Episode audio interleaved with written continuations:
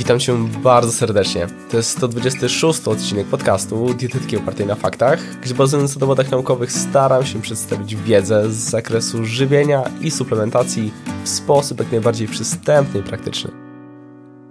O tkance tłuszczowej najczęściej mówi się dość ogólnie, bez jakiegokolwiek podziału, bez wchodzenia w szczegóły i w zasadzie nie ma w tym nic dziwnego. Warto jednak wiedzieć, że są na tym polu pewne niuanse, które rzutują na przykład na aspekt zdrowia.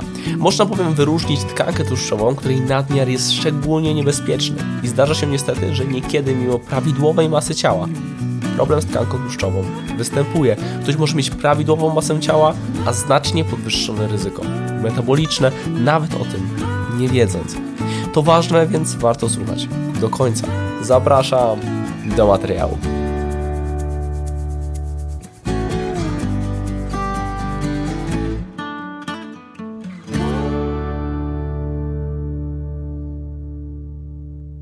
Słowem wstępu, żeby trochę wyjaśnić temat.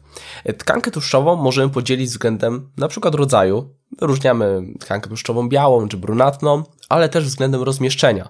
Tu możemy wyodrębnić tkankę tłuszczową podskórną, tą, którą widzimy na pierwszy rzut oka. Możemy nawet chwycić w postaci e, fałd skórno-tłuszczowych i to o niej najczęściej myślimy, gdy mówimy po prostu tkanka tłuszczowa. To ona też się kojarzy z tym elementem na przykład estetycznym. Ale istnieje również tkanka tłuszczowa trzewna. Tłuszcz trzewny, czy też wisceralny, to rodzaj tkanki tłuszczowej, która pokrywa narządy wewnętrzne. To ta, której nie widać. No chyba, że odbija się to już istotnie na obwodzie pasa.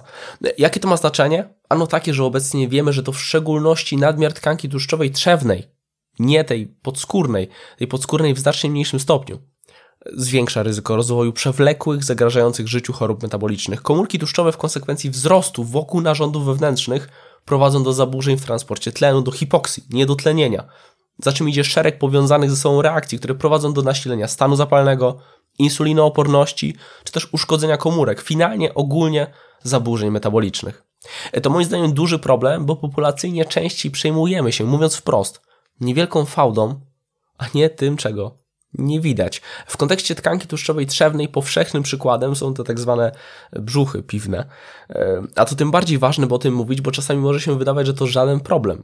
Takie osoby niekiedy mogą mieć chude nogi, czy też nawet żyły na rękach, ale otyłość brzuszną. I stojąc obok osoby, która ma więcej tkanki tłuszczowej podskórnej, właśnie te tak zwane fałdki, może się wydawać, że to te fałdki są większym problemem, ale wcale nie.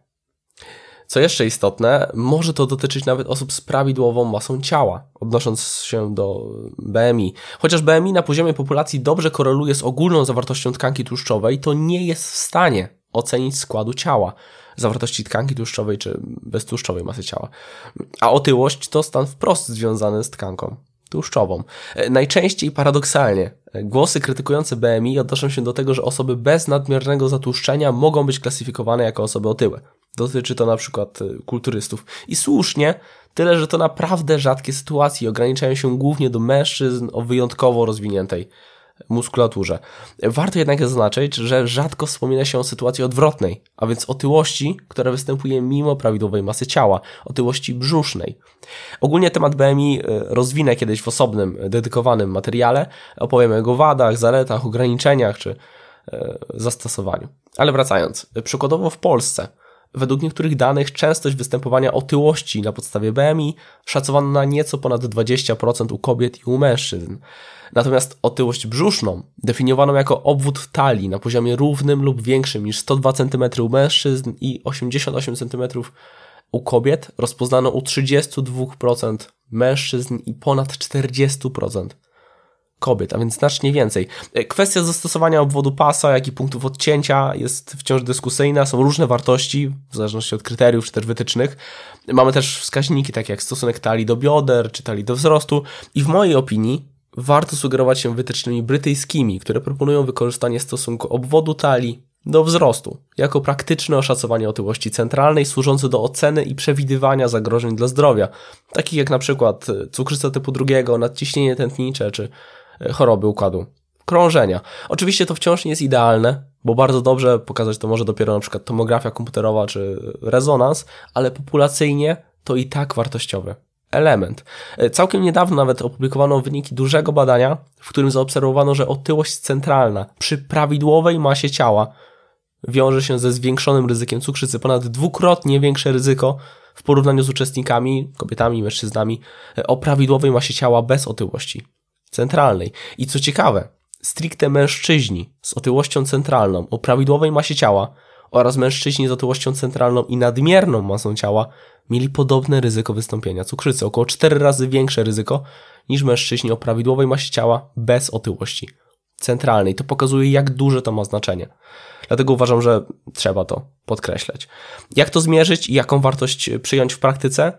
E, powiem powoli i jak najprościej. Należy znaleźć dolną część żeber i górną część bioder, a więc znaleźć ostatnie żebro i kolec biodrowy. Następnie owinąć taśmę mierniczą wokół talii w połowie odległości między tymi punktami. Będzie to mniej więcej tuż nad pępkiem. To istotne, bo obwód pasa nie mierzymy w najwęższym miejscu, jak to niekiedy e, niektórzy sądzą, a jak wspomniałem, w połowie odległości między dolną częścią żeber i górną częścią bioder. Następnie wykonujemy naturalny wydech przed dokonaniem pomiaru.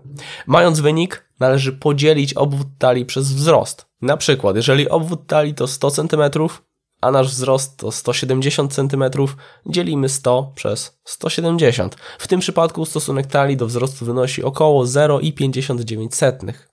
Przyjmuje się, że wartość poniżej 0,5 jest prawidłowa. Jeżeli wynik jest wyższy, może wiązać się to ze zwiększonym ryzykiem zdrowotnym i warto rozważyć wówczas redukcję masy ciała. W praktyce wartość graniczna 0,5 może być przekazana w prosty i niezapomniany sposób, utrzymuj obwód talii mniejszy niż połowa wzrostu. To prosty parametr, który warto regularnie oceniać. Możemy też zasugerować swojej rodzinie, przyjaciołom jako element dbania o zdrowie, tak jak regularnie badania e, ciśnienia czy też krwi. Tak też może być właśnie stosunek obwodu talii do wzrostu. No dobra, liczę na to, że odcinek ten był wartościowy. Osobiście uważam go za naprawdę ważny, bo mam wrażenie, że mówi się o tym trochę za mało. Tymczasem to już tyle ode mnie. Do zobaczenia, do usłyszenia już niebawem. Hej!